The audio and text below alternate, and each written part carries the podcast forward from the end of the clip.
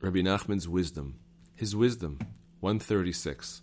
The larger and more material an object, the greater its shadow.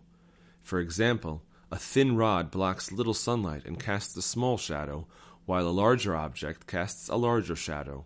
A large building will cast a still larger shadow. Shadow being a blocking and eclipsing of light, as is known. The same is true of God's glory. The material obstructs the spiritual and casts a shadow. When you are bound to an emotion or desire, it obstructs God's glory and casts a shadow. God's light is then hidden from you.